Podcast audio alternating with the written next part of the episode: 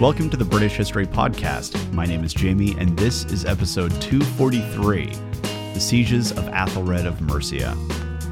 This show is ad free due to member support, and as a way of thanking members for keeping the show independent, I offer members only content, including extra episodes and rough transcripts. This week on the members feed, Z and I talked for about an hour or so on some of the things we find most interesting about the story of Alfred thus far. Here's a clip. What I loved hearing about was how not just these armies were going bouncing from burh to burh, but messengers were as well. Messages could suddenly information could bounce from these things quickly and safely on a level that they hadn't been be- able to before. And as someone who really likes tower defense games, super excited about that. You know what it reminds me of actually is Hadrian's Wall. How they had Hadrian's Wall set up where yes, yeah. all they had the big fortresses, but they had those little fortlets as well. And they were set up specifically so and they had a road on the inside so you could quickly send messages and you can ferry troops wherever they were needed and that's in the local history.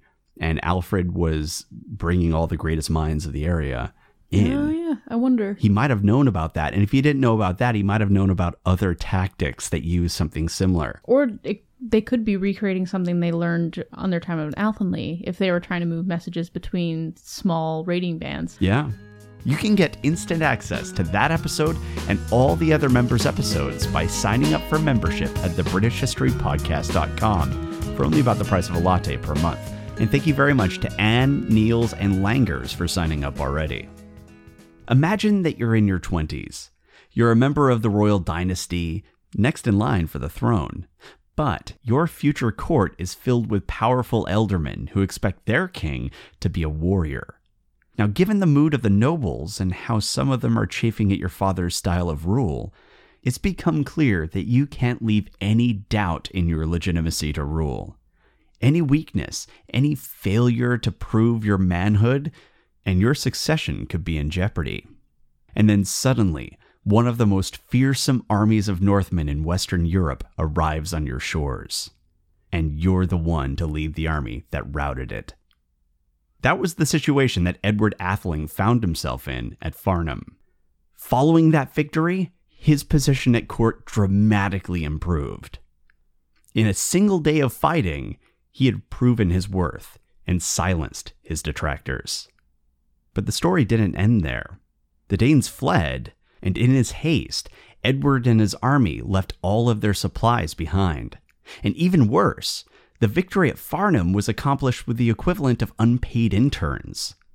And their contracts had all just expired, and they were no longer interested in risking their lives for exposure and experience. The way Alfred reorganized his military provided Wessex with an almost continuous standing army. Almost continuous. There was just the small issue of turnover between shifts.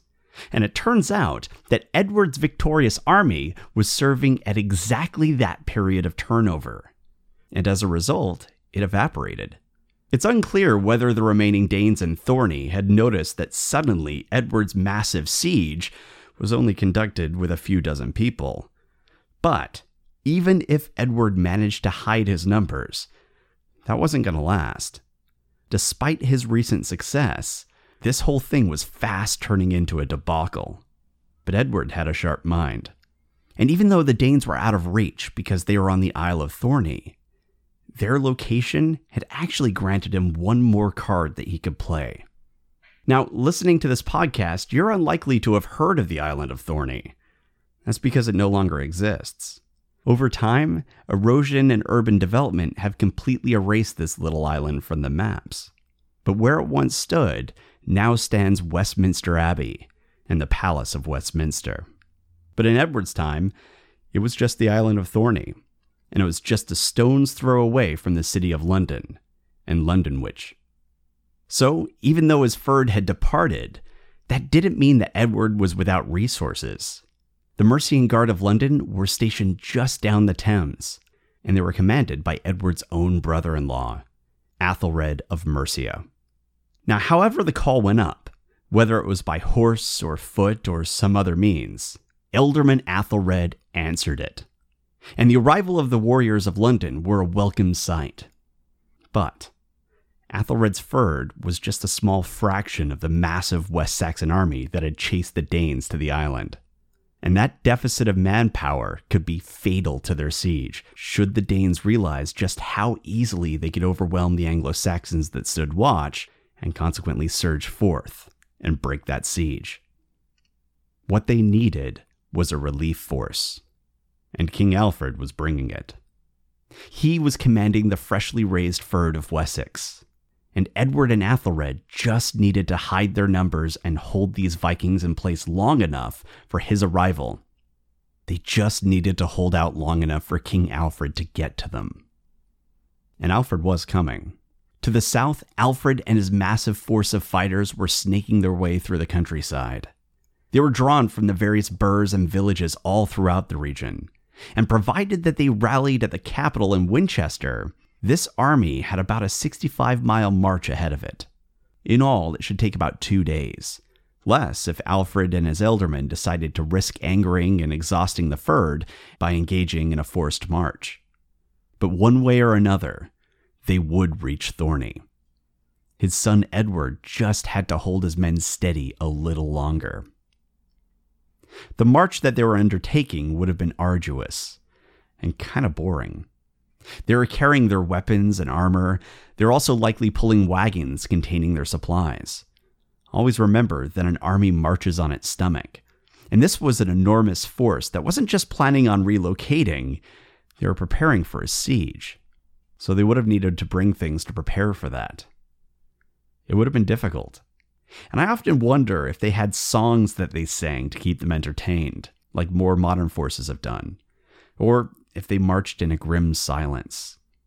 Or maybe it was raucous, with small talk as everyone tried to keep their minds off of what they would find at the end of the road. Regardless, hour after hour, they marched. And then at some point, as they were traversing through the hills and woods of Wessex, some messengers arrived. And they weren't there with word of Edward, but they still sought an audience with the king. And they told him that just now, as Alfred was rushing to his son's rescue and to secure his victory over the Danish army from Appledore, another army was moving upon Wessex. A massive fleet of over a hundred ships had been sighted off the coast of Britain, and it was headed south towards Wessex. And these ships had come from Northumbria and East Anglia. The treaties and hostages had failed. The Danes of northeastern Britain were launching their invasion at the same time when the forces of Wessex were likely to be tied up fighting the Appledore Danes. This wasn't just bad luck, and Alfred likely knew immediately that it wasn't a coincidence. Gathering that many ships and forming into a large multi kingdom fleet required a lot of time, as well as work and careful diplomacy. This had to have been in the works for quite a while. Over the winter or early spring, the Danes of Appledore had found a way to coordinate their efforts with the Scandinavian kingdoms in southern Britain. This was exactly the scenario that Alfred hoped to avoid through his diplomatic efforts. And yet here it was and then the messenger's news got worse from there. They also reported that the combined Northumbrian and East Anglian fleet wasn't sailing up the Thames to relieve the Danes on Thorney. Instead, they had rounded the tip of Kent and were sailing west up the southern coast of his kingdom. Another front was about to open up in this war. And while Alfred didn't know exactly where that would be, it was clear that it would be far from Thorney and they weren't alone. Haston had roused his army at Benfleet, crossed the border into eastern Mercia, and was pillaging the villages that he found there. And if Haston realized how exposed and weakened Edward Atheling was, and how easily the siege on Thorney could be broken, just how long do you think it would take him to launch a surprise attack on the Atheling? It wasn't that long of a march, and the potential rewards for such a strike were extreme. But luckily for Alfred, Haston's forces currently seem content with attacking Mercia. But if they got word of what was happening at Thorney, that could all change, and his son's life, and perhaps even their grip on London, could be imperiled. Alfred was placed in an impossible position. Would he race to his son's rescue and help him finish off the Danes of Appledore and possibly also deal with Haston? Or would he move south to counter the next invasion of his lands? An invasion that, if left alone, very well might march directly upon his capital. I don't know how long Alfred pondered this. I don't know if he delayed or if he just decided to press on. But Alfred's hand might have been forced when news came in that the fleet to the south had split up. Sixty ships had landed at Exeter and lay siege to it, while the other forty continued west, rounded the coast of Cornwall, and landed on the northern coast of Devon, possibly at Countisbury, the very same location where Odda had famously fought against Ubba. There could be no avoiding it. Alfred had to make a choice. Would he fight on the northern front of the war or fight on the western front? But even then, even if he made a choice, those fronts were split. If he went west, would he go to Exeter or Countisbury? Or if he went north, would he go to Thorney or into Mercia? Alfred was in command of a single army, and yet he had a total of four enemy armies active in his kingdom. So where should he go? Where would his forces best be used? There were no easy answers. So he weighed his options, issued his orders to his commanders, and began the march. Now, messengers could travel far quicker than an army, especially if the messengers were on horseback, which they likely were. So, the first friendly face from Alfred's army that AEthelred and Edward saw was probably that of an exhausted messenger. But he came with good news. The relief force was on its way, and it was trailing behind the messenger by no more than a day or two. However, it was a small detachment. The bulk of the king's forces weren't coming. Instead, they were making the 140 mile march to relieve the city of Exeter, which was currently under siege by Northumbria and East Anglia. Familial ties aside, it was clear that the king and his forces were needed elsewhere. Ealdorman AEthelred and Edward Atheling would have to make do with what they had and find a way to pacify the Danes of Appledore, and perhaps also address the threat raised by Haston's forces that were pouring out of Benfleet. And I wish we knew what was going on in Alfred's mind when he made that choice, or in Edward's when he heard of it. I mean, there really were no good choices in that situation, and perhaps the thinking was that the forces of Appledore were so badly damaged that Edward and AEthelred wouldn't need any more than a single detachment. Or perhaps Alfred was issuing a test. I really don't know, but I imagine that the mood at the West Saxon Mercian campfires turned dark upon receiving this news. But there was no time to grouse. Edward and AEthelred had lost the luxury of time. The king wasn't coming. The forces that were coming wouldn't be enough to complete the siege, especially if they were also at war with the Danes of Northumbria and East Anglia. And right now, they were the only ones who knew that. As far as the Appledore Danes on Thorney knew, Edward still had a fully functioning fyrd, and he was preparing to take the island. So AEthelred and Edward needed to move quickly to resolve the situation before the Danes on Thorney figured out how weak the West Saxon position truly was. So messengers were sent to the island to offer terms. Strict terms, so that the Danes wouldn't suspect anything, but also terms that they would be likely to accept. If the Danes would provide the king with hostages and make oaths to immediately depart Wessex in peace, then Edward and AEthelred would lift their siege. And the Danes of Appledore, battered from the Battle of Farnham and fearful of another devastating clash against this ruthless army, agreed to the terms. And according to Aethelweard, unlike many other treaties, the Danes kept their word on this one. They were in no position to launch another strike. They needed respite. So the bloodied, hungry, and exhausted Danish warriors of Appledore crossed the Thames, and began their march northeast, probably under the watchful eye of scouts and perhaps even flanked by local forces of Mercia and Wessex. But eventually, finally, they made it to East Anglia, crossed the border, and made the long journey to Mersea, where their ships waited them. But they didn't all board their ships and leave. According to Abels, Some did. Their fortune had been brutal as of late, and some would have decided to cut their losses and leave Britain. Similarly, Abels theorizes that if King Eric allowed it, some others might have chosen to abandon the raiding life and settle in East Anglia. After all, when they lost at Farnham, they didn't lose all of their loot. They only lost the portion of the loot that they picked up from their raids during their campaign through Wessex. But the rest of the loot, the stuff they gained at the Weald and elsewhere, well, that had been loaded onto their ships and sent ahead of them to Mersea. So they very well might have had the resources to be able to buy plots of land.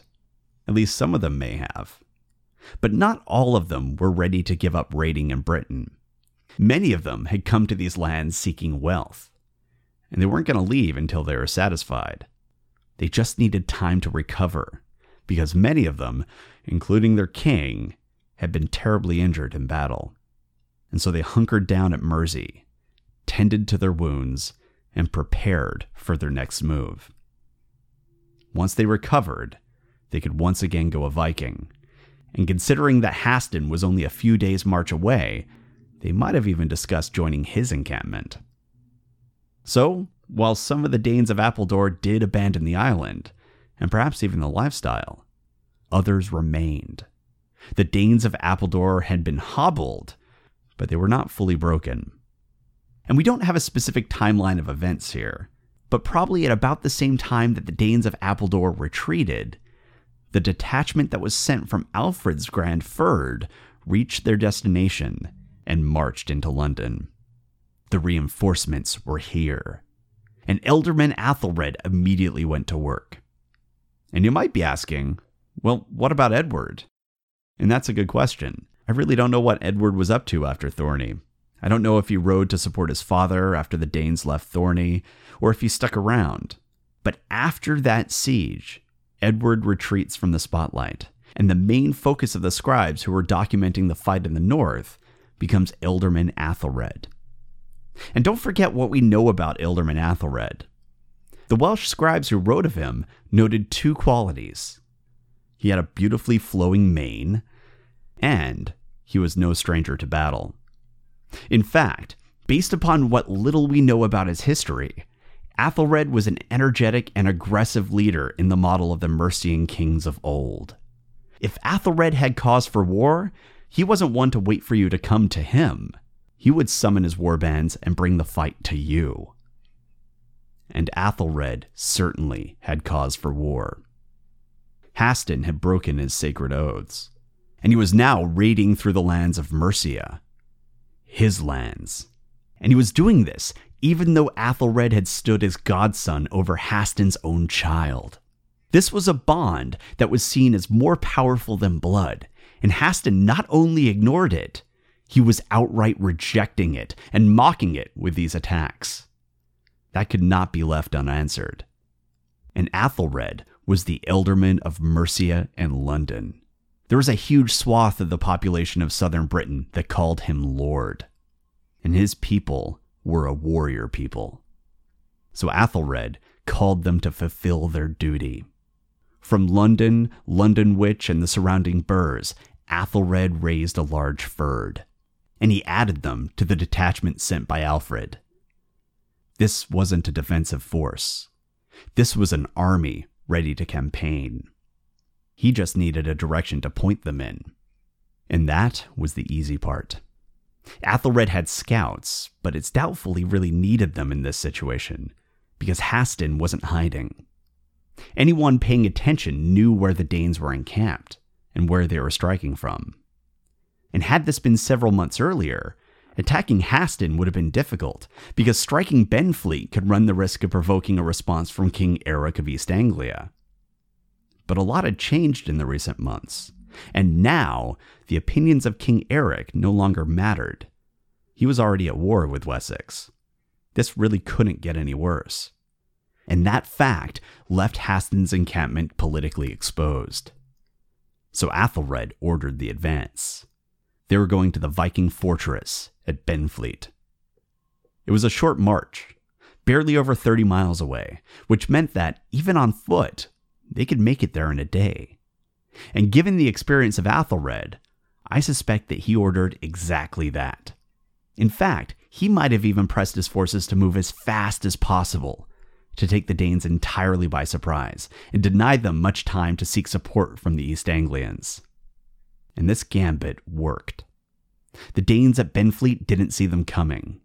They raced to their defenses and tried to hold a defensive perimeter, but the surging Anglo Saxon army that swept towards them was simply too numerous to be held back. And after a brief struggle, AEthelred and his army stormed the defenses. Realizing that the walls had been lost, the Danes fell back to the inner enclosure, but nothing was going to save them from what was pouring into the fortress. The Mercian West Saxon forces were enraged, and any Vikings caught out in the open were slaughtered. It was a bloodbath. And after the brief clash, the Anglo Saxons held the fortress at Benfleet. But it wasn't the resounding victory that AEthelred might have been hoping for. This all came too easy. The Danish forces were too thin. And as AEthelred looked for the main target of his campaign, Hastin, it was clear that he, and many of the trusted companions that this oath breaking pagan had brought with him to the baptism, were missing. And if Hastin and the bulk of his forces weren't at the fortress, there was only one reason for that. They were out in Mercia, raiding. AEthelred and his warriors had failed to cut the head off of the snake. And now they were far from London and at risk of a counterattack by Hastin or maybe even King Eric. But despite all of that, this campaign wasn't a complete failure. AEthelred's army had taken a great deal of plunder in this battle. Benfleet harbored much of Hastin's stolen loot, but it also harbored camp followers and even some of their family members. We don't know how many of Hastin's men brought their families with them on this campaign, but we know that among all the people captured in Benfleet, there were three familiar faces Hastin's wife and two children. He had left them in Benfleet to stay safe while he'd gone raiding, probably never imagining that AEthelred would make such an audacious attack upon his stronghold. But here they were. And what you might have forgotten is that the Anglo Saxons were slavers. Many of these stories portray the Vikings as the only slavers, and the Anglo Saxons were the good folk who didn't engage in that sort of thing. But they did, and selling the women and children seized in this attack would have provided good profit that could be shared out among AEthelred's supporters. Now, the men were unlikely to receive the same treatment. Women and children weren't warriors in Christendom, so they were less likely to be a threat. But a Vikinger, that's a different matter entirely so any men that were captured probably came to a grisly end. But the rest, well, they were probably readied for transport back to London. Except for Hastin's wife and children. They wouldn't be taken to market. Instead, they would stay with AEthelred, that is, until King Alfred passed judgment upon them. And as for everything else in the fortress, all the booty was seized, and then the Mercians burned the fortress to the ground. Not even the ships were spared. The best of them, the most seaworthy, were seized by the triumphant Londoners and loaded with the slaves and booty for transport back to the city. But the remainder of the longboats were fired. Sailing back to London, with the fires of Benfleet probably still burning, AEthelred could likely console himself with the fact that while he had failed to destroy Hastin's forces, he nevertheless scored an important victory. He now had Hastin's wife and kids, and perhaps this would finally bring the pagan to heel. Sometime later, Hastin and his forces returned from their raids, victorious and rich with wealth and slaves. And then they came into view of Benfleet, and there was nothing. They expected to see a harbor full of ships, and their fortress bustling with activity. Perhaps they even expected to see their families looking over the defenses, excited to see their return. But all of that was gone. Now there was only scorched earth, burning wrecks, and the corpses of their friends. Then they noticed that all the women and children were gone. And to Haston's horror, so were his wife and children. But this is where we get a sense of what sort of man Haston was. He was a Vikinger down to his bones. The first thing that he did upon seeing this was to establish a new fortress about 10 miles east from their previous encampment at Benfleet. He built it at a place called Shoebury. However, unlike Benfleet, this new fort wasn't intended to be a base of operations. Haston had underestimated the Anglo Saxons once, and he wasn't going to make the same mistake again. Showing his practical side, he selected the placement of this new fort so that he could provide a safe harbor for his forces, for his camp followers, and for his ships and booty. Because Haston wasn't planning on leaving Britain anytime soon. And once his new stronghold was constructed, Haston set about reorganizing his forces. And he also sought the assistance of any of the Appledore Danes who remained at Mersea. Haston's war wasn't over. It was just beginning. If you have any questions, comments, or concerns, you can reach me at the British History Podcast at gmail.com. We're also on Twitter. You can find us at British Podcast. And we have a lot of other communities you can join, and you can find links to all of them in the upper right hand corner of the British History Thanks for listening.